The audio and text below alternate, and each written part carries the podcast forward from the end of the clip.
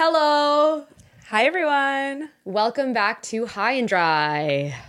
Today, we're going to be doing a big topic. A, a big, daunting topic, Yep. but I think we killed it for the research, and we're so excited Yeah. to tell you guys about it. And we've we've been doing it effectively, Yeah.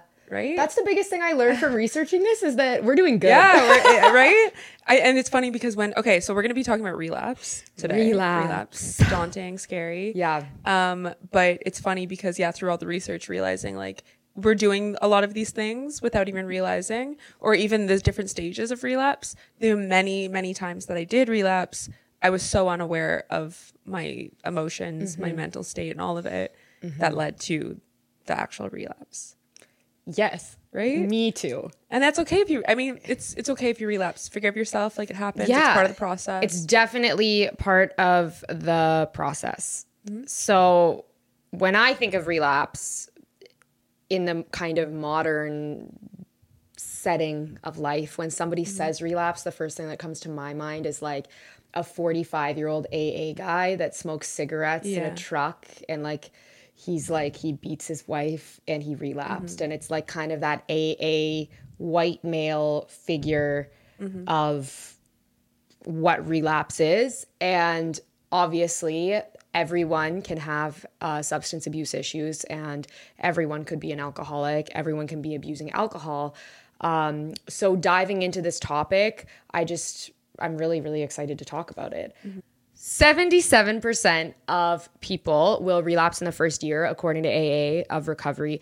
And then that number drops to 7% over five years. Mm-hmm. So once you're five years sober, you have a 7%. That's still pretty high. yeah, Seven yeah. people out of 100. Even like when you hear about people who relapse after 20 years of sobriety, like it can happen. You think it, it's not going to be you, and like you just always have to be on top of it. yeah, It's not going to go away. you really do. So we're so excited to dive in. In this episode, we're going to be covering the different stages of relapse, triggers, best ways to recover, and prevention. I, as someone who's definitely relapsed many times, mm-hmm. you were sober curious more. And you know what, though? In 2019, I tried to get sober and I relapsed. Okay. Yeah, yeah.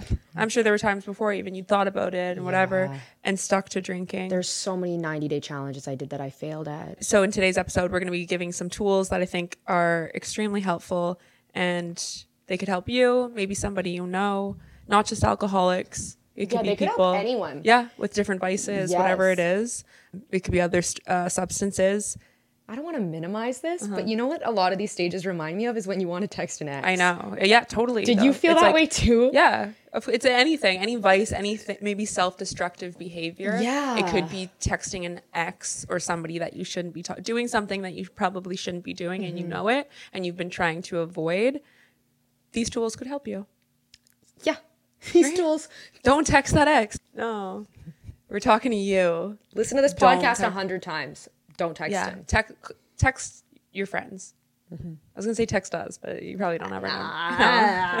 Already got you we got it. way too big a male demographic I to be giving yeah. out our number. Oh yeah, yeah. So it's four one six.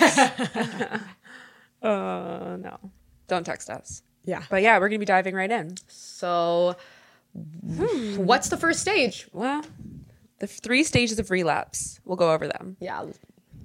emotional, mental, and physical, and they are in that order. Emotional, mental, physical. Yep. The stages of relapse.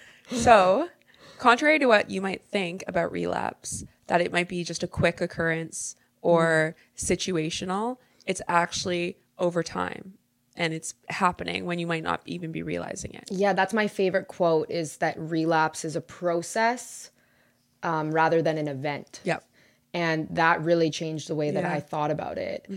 Um, right? You think it's just like I you happen to be at a bar and you just take a- your drink and that's it. It's like, no, there were things leading up to that I thought moment. it was like this demon gets Yeah, you. yeah. It's Well, it like does, this demon snatches you in the night randomly, though. I didn't know that the demon was around for a Boogeyman minute. got you. Yeah, No, the no, no. boogeyman is hanging out with you for a little Yeah, while yeah. before Yeah. he gets you. Totally, totally. So the first part is the emotional. Yeah. relapse. Emotional relapse is the first phase of the three phases of relapse. During this stage, the person is not actively thinking about using drugs or alcohol at all. However, their emotions and behaviors may be setting them up for a relapse down the road. Let's talk about those emotions and behaviors, guy. Let's talk Let's about those into it. emotions and behaviors. So, the emotional relapse, I think the most important thing I just want to reiterate out of that was that you're not thinking about drinking at this point. No. You're not thinking about drinking at all. You're not thinking about doing the thing, No. texting the ex right now. No. You're not thinking about those things as these things are happening. So, some of the things that are happening is just kind of like an overall feeling of anxiety and depression. Mm-hmm. Not having control over your emotions. not having control over Not your being in a good place with them. Yeah, just not feeling good, bottling up your emotions. Uh, poor self care can happen, poor eating and sleeping Mm-hmm. habits. If you're going to meetings and you are in recovery in like a 12 step program or AA, Mm-hmm. You're not going to your meetings. You stop going. or you're not speaking up in them. Even when I think about like when I was in rehab, Yeah. um, my experience and there was someone else who I was friends with. We he he would never speak, which was such a telltale sign that he was going to drink again, right? Yeah. And not to say that people who are speaking aren't going to relapse, but that's a very clear indication that this person is not emotionally in the right place and that they are going to drink. If you don't feel comfortable speaking about your emotions, you're bottling it up. The way I see um, having like extreme emotions, where our, our thoughts are going so fast inside our heads, we don't have time to fully process. So if you're bottling up inside, you're not taking care of yourself, you're not talking to other people, it's likely that you're it's going to snowball into something bigger, right? Yeah. No, 100%. Um, and not asking for help. Isolating yourself from your friends, family, Mm-hmm. your peers, coworkers, whoever, whoever you might be talking to about these Mm-hmm. things. If you find yourself isolating, you're not in a good place. So what's so interesting is we realized when we were doing this research and looking into emotional relapse that basically both of us haven't relapsed and we both kind of scratched our heads and just said like it's a miracle that we haven't because we just won't and we don't. And then we realized that we put in Jamie and I put in championship work into stopping at emotional relapse. Yeah. So we we do go through emotional relapse. Because I guess we don't consider this stuff, these feelings, mood swings, Yes. if you're feeling moody, defensiveness, maybe.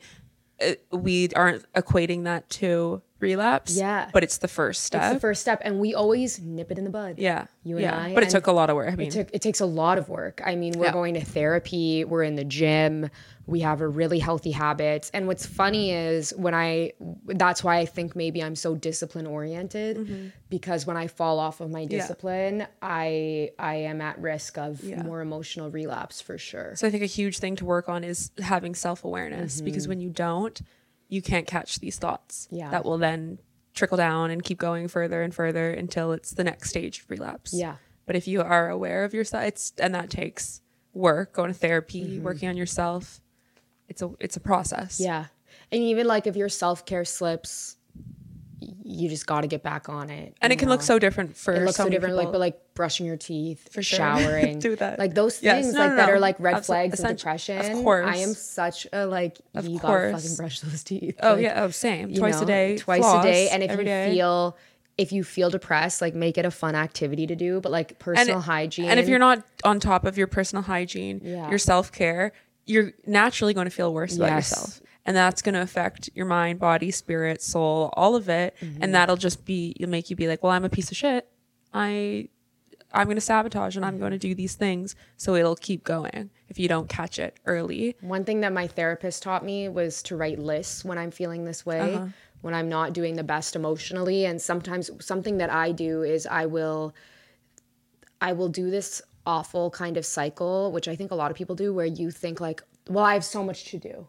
But then you don't get Mm-hmm. anything done because your body needs rest. But then you spend the whole time resting, being like, I have so much Uh. to do though, and I have to go do Uh-huh. these 10 things. But then you won't go do the 10 things. So she's always like, write a list, get the list done, and then feel good and rest. Mm-hmm. Yeah. Like, yeah, that's something that's Yeah, a journal. self-destructive thing that Journal journaling is so helpful because it gets your thoughts out and able Mm. to process them. It's like having not a second party, but a little bit where it's like you can see it more clearly um, and reconcile with these feelings. Because honestly, bottling it, up inside is one of the worst things you can do. Yeah. And it's so normal. Everybody has a tendency to do that unless you work on it.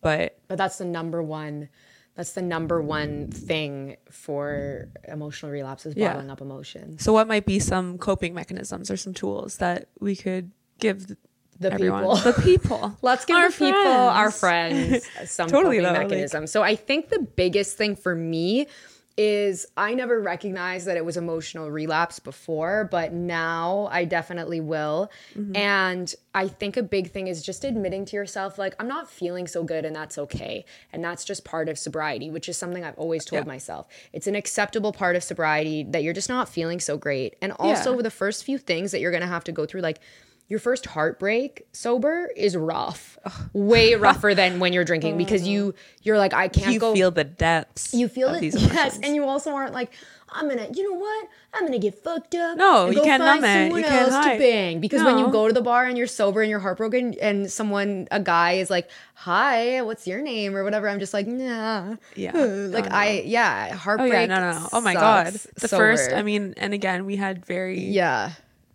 bad people as our first, whatever. But a been narcissist and a sociopath. we've- I we've been- mean, we've been through some hard things. yeah, sober. but we've had grateful some heartbreak because we learned a lot. So from grateful it. on the other and side. if knowing that we could get through that and still didn't turn to the thing that was going to destroy us, Mm-hmm. right? Like uh, doing it, drinking, partaking would have just been numbing and running from those feelings Mm-hmm. and then just snowballing into something much larger. So we were able to work through it. Something that's helped me is my spirituality and like my my interest in like say buddhism and just know accepting that like life is struggle addiction or not whatever your pro like every there will always be struggle mm-hmm. and it's not how can you avoid it because you can't.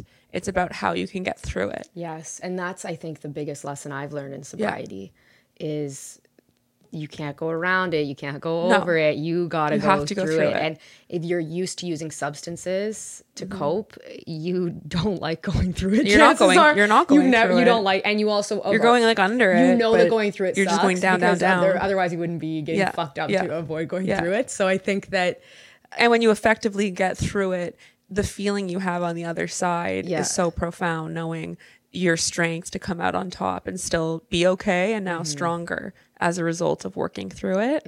Uh, so that definitely has helped. But some things maybe that you could do like small self-care things. Do a face mask. Take a bath. Go for a walk. Call a friend. Like very basic simple things whatever that looks like for Mm-hmm. you. Paint take up your hog- hobbies Yeah. I used to do when I first got sober, I would have baths all the time and I mm-hmm. loved the ritual of drinking a glass of wine mm-hmm. in the bath. So I would get little non alcoholic champagnes, mm-hmm. pour it in a champagne flute, put like a little garnish on it, like a like an orange peel or a lemon peel. Um, so it looked like I was having a French 75 in the bath. And I would have Fancy like lady. hour long baths. And it Yeah. would really Yeah. give me the ritual of the glass of wine. Uh-huh. And I felt like a fancy something you special lady. and, and the ritual of it really helped mm-hmm. me.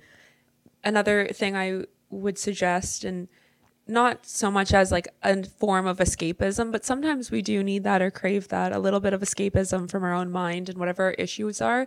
And instead of going to something destructive, go watch a reality TV show mm. where you focus on other people's drama and it takes you out of your own head. Or like so much of why we love old sitcom shows, things like Friends, Seinfeld, these repetitive shows, but we also, because we've seen them so many times, we know the outcome. We don't have anxiety watching them. Like we know everything is going to be okay. Mm-hmm. So that's a form of escapism that will be good for you. Yeah. Don't waste your whole day away watching Battlestar Galactica, but like That's your show. no, but it's a skit. It's a skit in Portlandia. Like You know what? I yeah, totally. And I also think that even if you do need to watch it all day, if you're really Sure. down in the dumps, Like there's for- been days in my sobriety, I am probably I've become one of like the hardest working, most driven motherfuckers I know. I'm like David Goggins, but who's David Goggins? you don't know who David. No. we're gonna watch pure David Goggins. Who's David. Goggins? okay, he was like, I guess a lot of the girls probably don't know. David Goggins is like very much in the male space. Okay. Um, And so he was overweight, depressed Okay. um, his whole life. And he would be like, he's just like one of the most inspirational people Mm-hmm. of all time. Um, then he became a Navy SEAL. Oh, wow. But he was like very overweight and depressed for a very long time. And then for him. he just decided one day to unleash the beast inside of him. He pretty much realized that life is struggle and you have to accept it. Mm-hmm. Yeah. The more you make yourself struggle, the more prepared you'll be for these Yeah. struggles and it'll get Yeah. easier. He takes it to a crazy level though. And he talks to himself like he like he a lot of the way that I work out and a lot of my philosophy comes from David Goggins actually, Uh-huh. but I think he takes it to an extreme. Love him. So he'll be like when he's running, he'll just say to himself like you little bitch, start running. Or like when Uh-huh. he does a cold dip, he's like, get in the water, you little bitch. And that's kind of how I talk to myself, but Uh-huh. in a very the, the I only speak to myself that way when I know it's something that's going to positively Yeah. Mm-hmm. help my mental health. You So like push a cold yourself.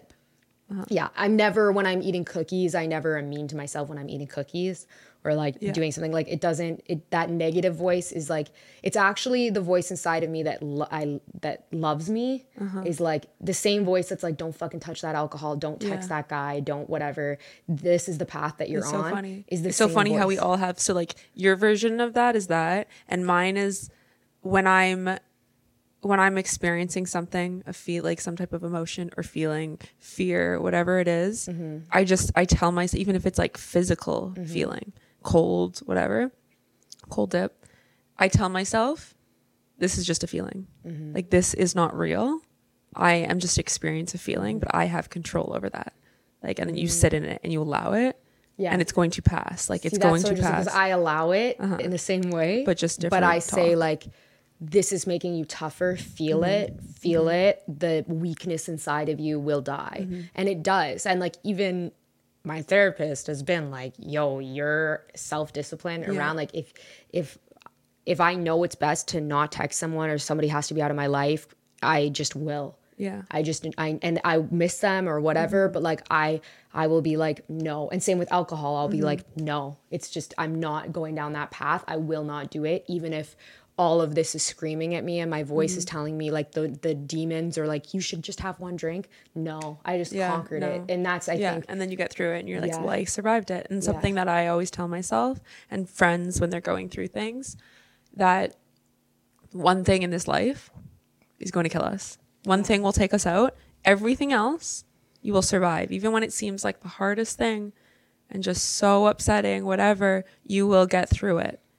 But don't let that thing that take you out be alcohol or whatever. Like, had I continued, it would have been alcohol Yeah. that would have killed me. Yeah. And I wasn't willing to go down that way. Like, something's going to kill me. I don't know what, but it's, Yeah. I know it's not going to be alcohol anymore.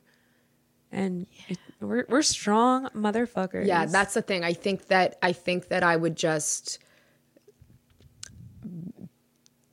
the emotional relapse and coping and being in touch with your emotions Mm-hmm. is the strongest thing that you can do. self awareness. Self awareness, crying when you need to, Yeah. feeling the emotions, being vulnerable to life, Don't judge yourself. being passionate, putting yourself out there like we Mm-hmm. are right now.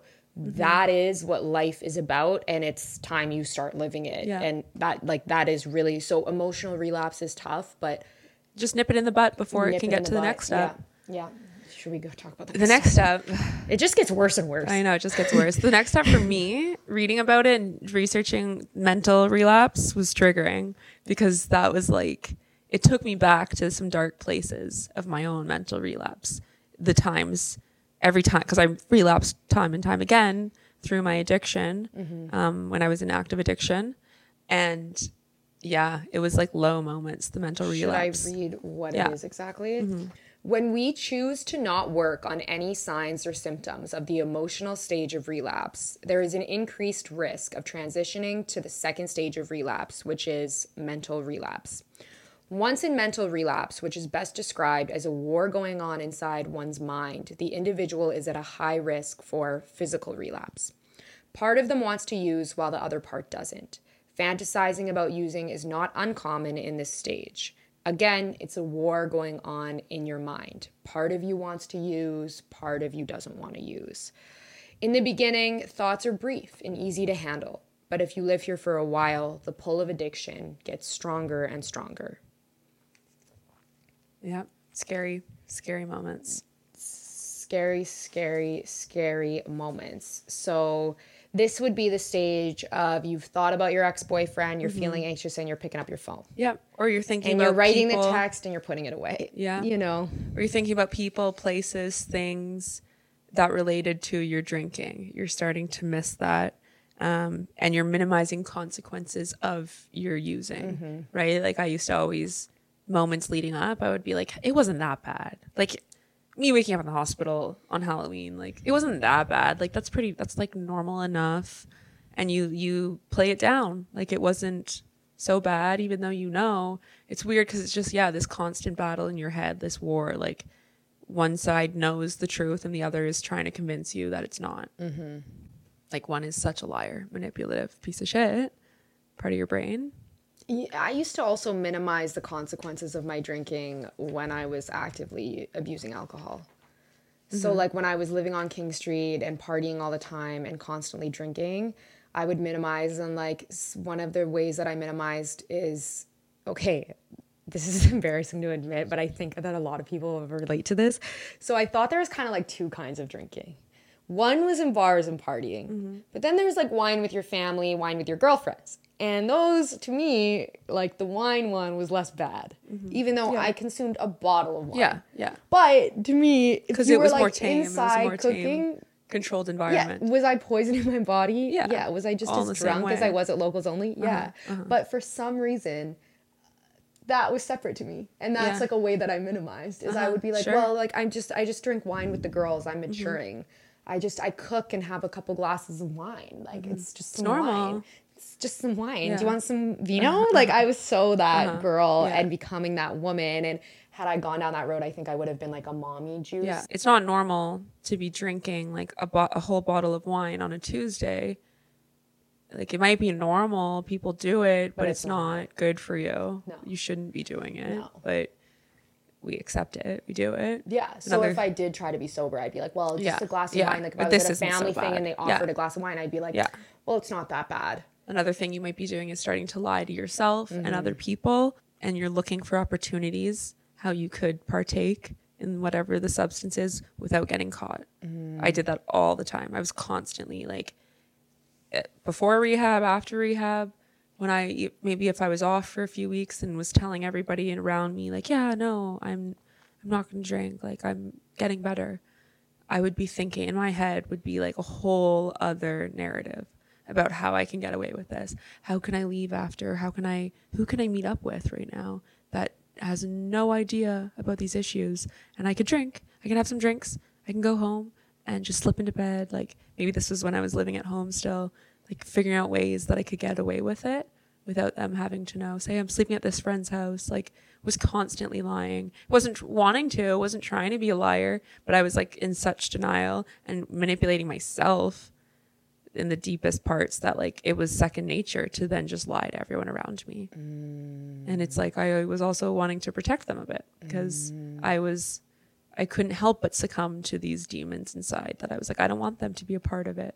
So in your mind, it was like less manipulation. Like you didn't think you were manipulating. I wasn't them, you trying you to. were protecting Yeah, a little bit. Yeah, being like it's going to happen like I'm so destructive, but I don't want them to have to worry or I want them to think I'm okay. Mm. And maybe it's- doing- yeah, was constantly thinking about ways to to go drink and get away with it. Mm-hmm. Would pretend maybe I was at work later. Would say I'm with a different friend or somebody. And you would fantasize about it. thinking about it. Yeah, thinking about maybe just going on a date. Mm-hmm. And it's like that's normal to go on a date and have some drinks. Like Mm-hmm. I'm not doing anything weird. But yeah, it was I mean, crazy. Always minimizing the consequences of and the, the everything, the outcome that it would yeah have. Yeah, I would minimize the consequences that it had on my own life Mm-hmm. a lot like like the fact that i wasn't living my dream in any way shape or form and that i was like i was so depressed and did not like my life very much Mm-hmm. in any way and i just kind of would minimize that Yeah. yeah So some other signs of mental relapse might be you're starting to crave um, alcohol or whatever the substance is, and you might be having physical and psychological urges to use again. Um, again, thinking about people, places, and things associated with past use. Hanging out with old friends or people that you would spend time with when you were using. That maybe are also an active that are also an addiction. active addiction, so they're not going to try to stop you. No, they're excited. they're a lot of excited. the They're excited you're here Yeah. with them. Yeah. Bargaining. Can be like, oh, it's Uh-huh. fine. I'm not drinking right now. Um, like for me, what Yeah, bargaining was with the wine instead Yeah. of the liquor. Yeah. Like, oh, I'm not getting fucked up at EFS totally. right now, but I'm having wine with the girls. Was I as fucked up? Yes, both places. But Totally. to me, it was like more wholesome, better. I would put it on my Instagram story. I felt I felt more comfortable with people knowing I was having a bottle of wine in the bath than thinking I'm in a tight dress at Yeah. EFS flirting with some NBA player, right? Yeah. Like that was like I was like that's not my brand, but like I was Yeah. just I'm you're still a fucking alcoholic. I Like, would do it where I, because my I would always do shots because I was such a fucking addict. Where like I wouldn't even get a mixed drink because I wanted it straight to my veins. Like where people are getting cocktails, I'm like, what a waste of calories. Like why have the alcohol and all the sugar? I'll just do a shot and get as drunk as fast as mm-hmm. possible. Mm-hmm. But obviously that wasn't good and blacking out all the time. So then my bargaining was like, okay, like to my family and whoever was like on my case was like, I, I won't do shots anymore. Like I'll drink beer. Yeah, Like, yeah, I'll be yeah. fine. Yeah. And then I'm like drinking IPAs all the time because they're like seven percent. And then getting And, like, they go up to 13% insane. IPAs. So I'd have like three IPAs and be so drunk and think that's better. Like ridiculous. Because That's- people think, oh, it's just a beer. It's like 100%. Uh, what an addict that it's like I couldn't even just have a lager. No. I was having IPAs. No, I couldn't. And I actually, I used to think that about Radlers. Like Radlers uh-huh. are like 3.5%. And when people would order Radlers at bars I would work at, I would be You're like, like, what a wa- you're a fucking Pansy. idiot. Why are you paying $8 Yeah. to not get drunk right now? Ridiculous. 100%. So I didn't know that they were like going, they were normal people going to hang out with their Yeah. friends. Yeah, and they're just, like, trying to enjoy and or, like, the sunshine on a taste. very Yeah. Nice day. And Yeah. that they didn't need to get drunk. Or it could be switching from one substance to another destructive substance. yeah. So, you know. if you're smoking weed every single day, all day, um, and you don't have a job and you feel like shit all the time, it's just as It, destructive. it could be as a part of harm reduction, like something All like of this, that. yeah. But not if you're switching to something just as destructive. I would say weed isn't as destructive as alcohol. Mm, yeah. Like it would be like switching to like a hard drug. Yeah. Um, but yeah, obviously lying is a huge, huge sign of mental relapse. Thinking and scheming about ways to better control your using, which I was always doing. Was always trying to come up with some game plan about how I could continue to use, but how can I make it different? How can I make it look different? It was always my brain was so not okay. Like It's crazy. Crazy. So, what would you tell people to help them with mental relapse? Well, play the tape through, maybe at the beginning. See how like, and that comes with self awareness. But being like, okay, really think about if I do do this, what is that going to look like? Where will I end up? Yeah. Like, how will this be different? Yeah. What will the outcome be? And it's usually the same or worse. Mm-hmm. It's not going to be like, Yeah, there's I I've accepted and know there's no way I can accomplish my goals and yeah. be drinking. So try to imagine the consequences. Mm-hmm. It's hard though because when you are in this mental relapse, it's like you're kind of far gone. yeah, But and you lack self awareness. yeah, you do. But try to think about like what, how will this affect my relationships? Mm-hmm. How will this affect my self value and my self worth? Mm-hmm. What, how will this affect me physically? Will this be really damaging to my job, the people in my life, myself? Right? Like you don't want to continue this vicious cycle. So try to play it through. That being said, it is hard to do, right? Yeah. What's another one you could do? Talk to a trusted yeah. friend. Oh yeah. Um Lean on your support system. Yeah, I wish that someone had told me I wasn't okay when I wasn't okay. Um, but when I did tell my parents I wasn't okay, I, I got the support that I needed really quickly. Um, they're they'd be so much happier you telling them before you actually use. They're not going to be yelling at you or really pissed that you're having these thoughts because you're coming to them for help. Right? Like if it's someone who really cares, they're going to be there for you, but it's better than using. Yeah, and especially if you have isolated some of your more sober friends to hang out with, you know, some of your old addict friends, to kind of touching base with them. Um, it's complicated because you could damage that relationship you have and yeah, talking to your friends and family Yeah. will help you see the outcome, Yeah. see the other side, rationalize your thoughts Yeah. in the ways that a journal will or going to therapy. Yeah. Like it's easier to get the thoughts out. They're less jumbled and less controlling in your mind. But Mm-hmm. y your thoughts can't manipulate you in the same way if you have another person talking back at you.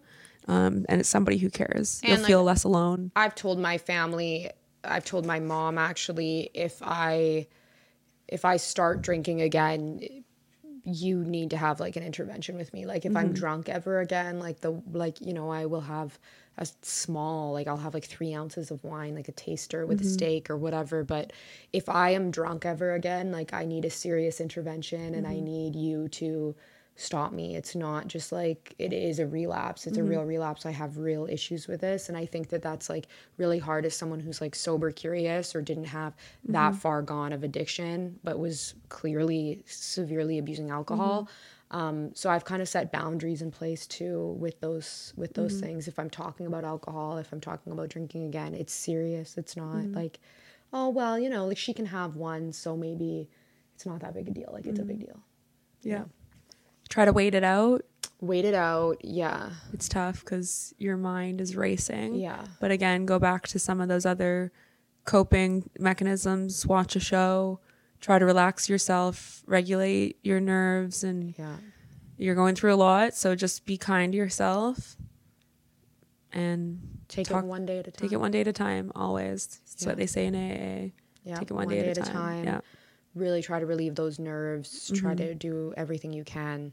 relaxation is an important tool in relapse prevention and that can look like so many different things for you whatever you need to do to relax if it's not harmful do that if it's not going to affect your sobriety do that watch a show like all the things we said before but when you're tense you you're irritable and you just want an escape from these feelings. Mm-hmm. So the quick that's a quick fix. Sure it'll make you escape and numb it mm-hmm. but it's not going to make it any better. And you'll mm-hmm. just be in a way worse spot. So there's a couple things to do psychologically. Like for me cbt worked cognitive behavioral therapy um, it didn't work right off the bat and i also didn't take it fully seriously Can right you away Describe what it is. Yes, let me get it the, the definition here. So, CBT, cognitive behavioral therapy, is a structured, time limited, problem solving, and goal oriented form of psychotherapy. It helps people learn to identify, question, and change how their thoughts, attitudes, and beliefs relate to the emotional and behavioral reactions that cause them difficulty.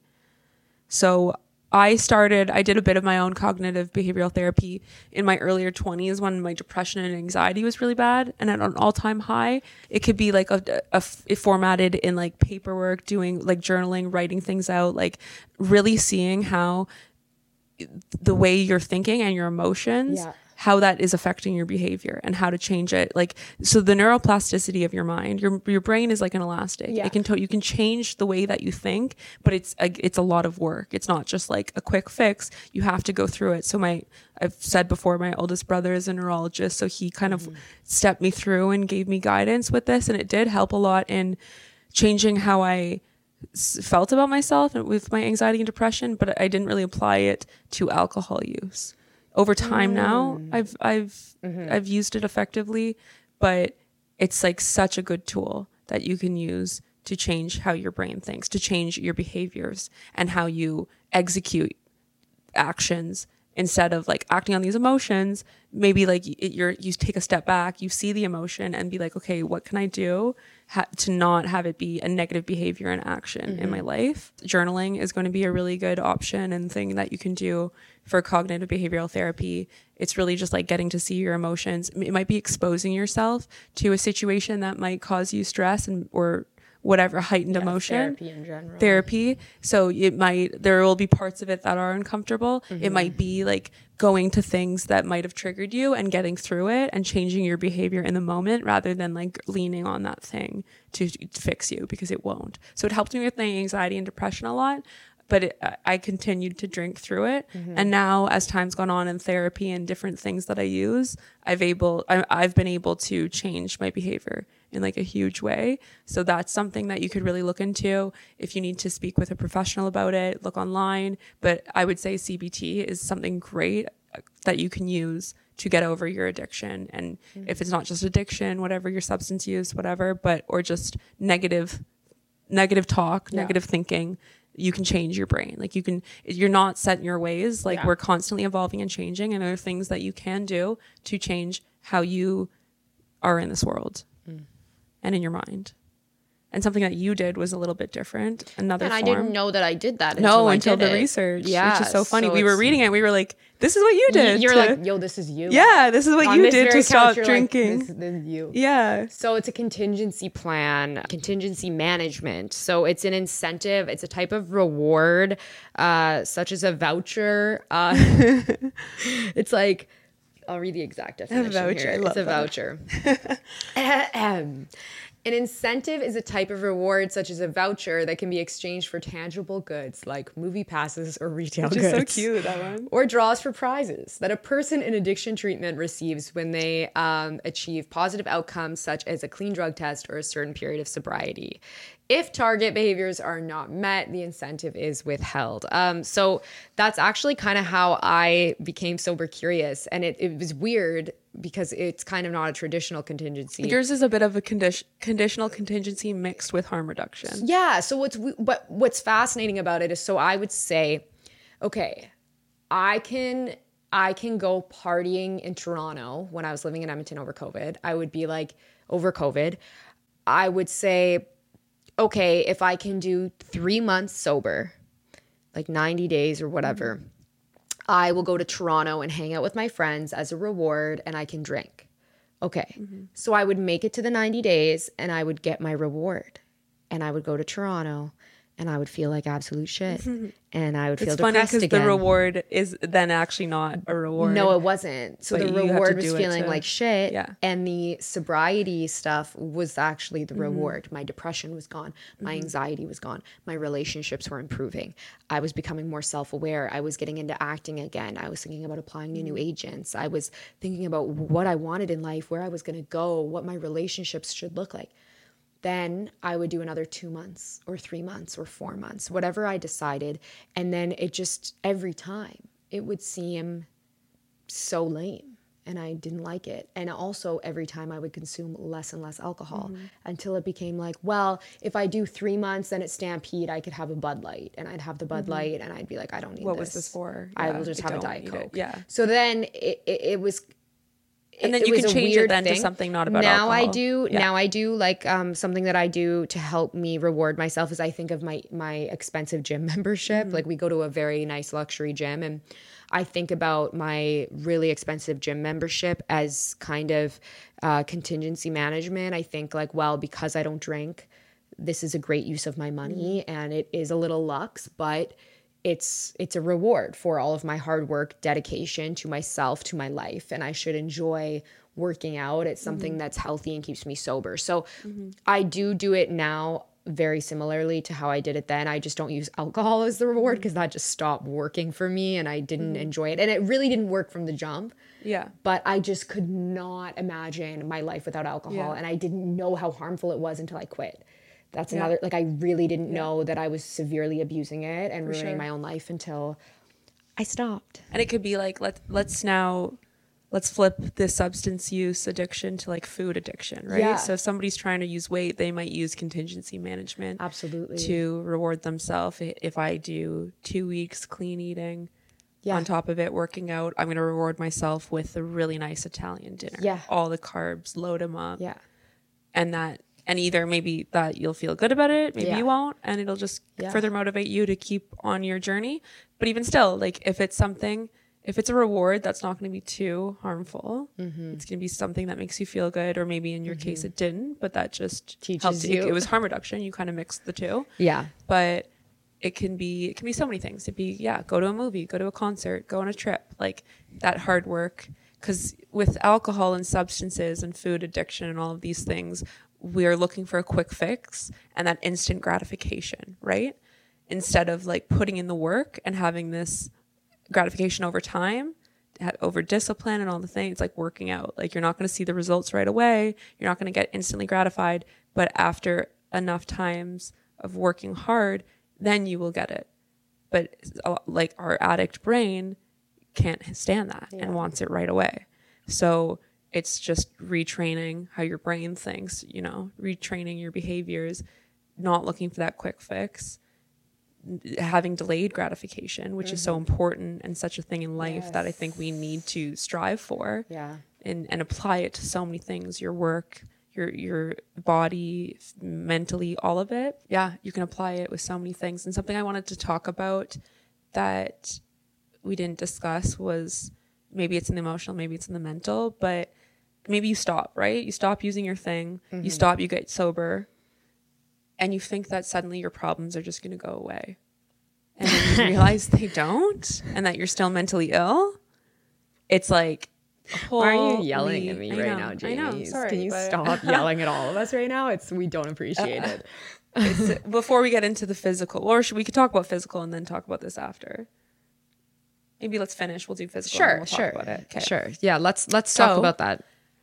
All right. So well, you've mentally relapsed. Okay. You're thinking You've about emotionally plotting relapsed. You've mentally relapsed. all of it. You're ready to f- partake. So then comes the physical relapse. Pretty much is what it is. A physical relapse is you've you're using again. Yeah. It might be a little bit. It might be a lot. Yeah. but and it's it might it's separate from like let's say your contingency management plan where you're like you know you're going to be using for that specific time Yeah. or- So when I would do that too, though, if something bad happened, I would have my people who I trust. Like when I went through a lot of heartbreak last year, I talked to my family and my mom about making sure that I didn't drink because I was extremely triggered. Um, and then I had no alcohol at all whatsoever for uh, nine months because I a contingency plan or sober curiosity would not have been helpful during that very dark time. If I had lost a parent or like a mega divorce, whatever was happening, then any type of sober curiosity is out the window. Any mm-hmm. type of that, like it is full blown sobriety. Anytime mm-hmm. I'm I'm mentally or emotionally not doing well, it is not a question that I Yeah. am not allowed not. in my mind to Yeah. have any uh-huh. even it's a slippery pot, slope yeah, even weed when I'm mm-hmm. going through a really hard time, I'm pretty careful with because Same. I, mean, know- we don't really smoke anyway now, but like I would notice too if I was smoking weed and I wasn't in a good place, even sober, it wasn't a good mix. Mm-hmm. No. And I used weed as for harm reduction to to quit alcohol. It did, Yeah. I did get over it with that, and now we'll occasionally Yeah. do an edible and like have a great time because Yeah. like we never do it, Yeah, and it's get- fun. we're so high but now. we don't smoke weed anymore. yeah, Um, but yeah, if you're if you find and it's it's a shame, it sucks. Yeah. you're hard on yourself. People might be hard on yourself, but don't beat yourself up too hard if you have relapsed physically. Like Yeah. it's it's it's all part of it. Sometimes it's not that common for someone to just quit cold turkey. Like when they know they have a problem, like Yeah. it's like usually years of abuse. For me, it was Yeah. ten years of like bad bad things happening to Yeah. finally stop. And i never i have not relapsed since. At the furthest it, it might have been an emotional relapse but Mm-hmm. even then like it's just been it's done out of my life. Yeah. but i did relapse time and time. I mean i went to rehab in edmonton. I'm from toronto flew to edmonton. I'm flying back to toronto after the month of of sobriety and rehab at 22 i'm in the air canada lounge at the airport sitting there knowing there's free alcohol. I sat there and i was like i could have a glass of wine right now and nobody would know. And i could do it. I could have a glass or two and be fine and leave it at that. Yeah. and then the other part of my brain was like that's crazy. Like you're literally leaving rehab. You should not be drinking. Yeah. so i forced myself not to. And then the next day when i got back in toronto i went to a concert and i drank. So that was me too. And it was funny because, but I would do these like, and I think a lot of people relapse this way and no one wants to talk about it. And I'm about to make people feel uncomfortable. Is that like if you said you were going to do a 90 day challenge or you were doing sober October and you made it three days, you mm, have a substance abuse issue. I'm just telling you right the amount now. of people you- that can't. y- if that, that you quit can't, if you say, especially if you say you're gonna make it for a month and you can't do it and you fail three days in, it's a problem. it's a problem, and that is a relapse. Like you, just because it looks your problem you're whether you're aware yeah whether you're aware of it or not just because it looks different from the person in the gutter the homeless person Mm-hmm. or the person who it's debilitating in their life doesn't make it not a problem yeah. like you know it's everything is spectrums you just fall somewhere else Mm-hmm. on the spectrum but yeah like my advice on if you do relapse if you think i know how hard it is to be like so hard on yourself and people might come down on you and be hard on you it's going to be negatively impacting your relationships Mm-hmm. like try to have compassion for yourself but also try to have accountability Yeah. try like it's no one's going to be able to change this Yeah. but you people can do everything they can they can yell at you reason with you until they're blue in the face. They can tell you all the things all the research online. There's so much to know about it. But like until you are ready to change nothing's going to change. Mm-hmm. Yeah. so you have to want this so badly. Um, but yeah something that i wanted to talk about is if you're emotionally relapsing mentally physically whatever even when if you're sober and you get sober for some time or it's the beginning early sobriety a lot of people think that suddenly their problems are just going to go away that mm-hmm. alcohol or drugs that was the problem but it's mm-hmm. like no the reason that you're an addict or the reason that you abuse these substances is because of underlying issues mm-hmm. that were there for a long time and I think people do relapse a lot because of that. Those those problems are still there and so at the forefront now that they they can't deal with it. That it's too much, it's too overwhelming, so they use again to escape. The sobriety is not the fix to your issues. Like you need to then go work on it. Work on your demons, the traumas you've been through, whatever reasons you are using things in too much of an abundance that you need to work on that. Like uh, for me also with like weight loss, like I I experienced rapid weight loss. I lost a lot of weight in my when I was like 20. And and I would use food to cope in the ways that I would with alcohol. Food was just an addiction that I had for a longer period of time before I started drinking. Yeah. And I would cope to numb certain things or to escape things that were bad in my life.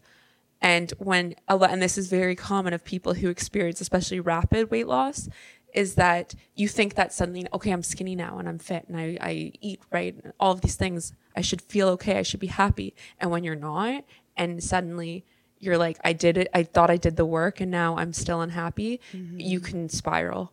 And which I did with drinking and different things, or mm-hmm. often other people can gain the weight back or whatever it is. But it's, you have to know that the solution is not sobriety. Well, and the beginning of sobriety is really tough. Mm-hmm. And again, we talked about this in the beginning of the episode, but the fact that you have to move through things and you will get better and better and better at moving through those mm-hmm. things. I think that that is like like I have I've struggled with low self-esteem like almost my whole life and that's why one of the reasons that I drank a lot and I've had to address my and I always joke like mm. I hate going into therapy without having to talk about anything cuz she's always like let's talk about your self-esteem and I'm like why you got to do that to me You're like, let's talk about yours. Let's talk about What's about going on yours. with you. What's going on with you? Yeah, yeah. You think I'm paying? I'm paying to be here to talk about that? No, I don't. well, I'm not. but you, you have know? to work through it. I have to work through it, and and that that gets easier, and Yeah, it has yeah. gotten easier. And I think we've been a great support for each other in mm-hmm. working through things. And I'm excited to do the attachment episode Yeah. next week Oh, because God. because we are working through that, Yeah, and it is yes. we're working towards horrible, being JB. securely It's attached. We're working brutal. like as humans, as people, as species, whatever. Like we are constantly evolving and changing. Yes. growth is so important. If you don't, like Yeah. you will just crumble Yeah. under the madness of Yeah. this universe, right? So- like, so, getting sober, alcohol, alcohol, and your addiction, whatever. Is not your problem. It's just a byproduct of your problem. Yeah. But if you use when you shouldn't be, it will just make it and it'll a million cause times problems. worse, and it'll cause Yeah. problems, and it'll that make are everything then worse. then alcoholism is a byproduct of your alcoholism, and it's brutal and Yeah. it's a cycle. But you gotta stay on top of it. My favorite too is that this is something that I really am super passionate about in my life is the three P's of recovery, which are passion, power, and purpose. I think those are three things that keep me so sober and sure. emotionally sober and um, being on the right track, feeling like you have purpose in your life, feeling good Yeah. about yourself. That's almost the op. All of those things are the opposite of what I felt when I was Oh, yeah. partying and drinking God. and abusing alcohol. Throwing it all away. Yeah, feeling so purpose in my day. We got to get this done. We got to Yeah. do this. We got to do that. Doing things you're passionate Yeah. about. Yeah. helping people, whatever you feel your purpose is, Yeah. like being sober now, like ugh, I just would not trade this feeling for anything. And I've said it, I say it all the time, but it's just like it's so deeply profound. And I, I think that even our experience of having this and doing this, like we do this for us and this is fun and a project Mm-hmm. and something we want to work towards. But knowing that we could help people Mm-hmm. and that we are helping people, the amount of people we've helped just through conversation Yeah. before starting the podcast, like touches me in a way that like I couldn't there's not enough words No. to say. Yeah.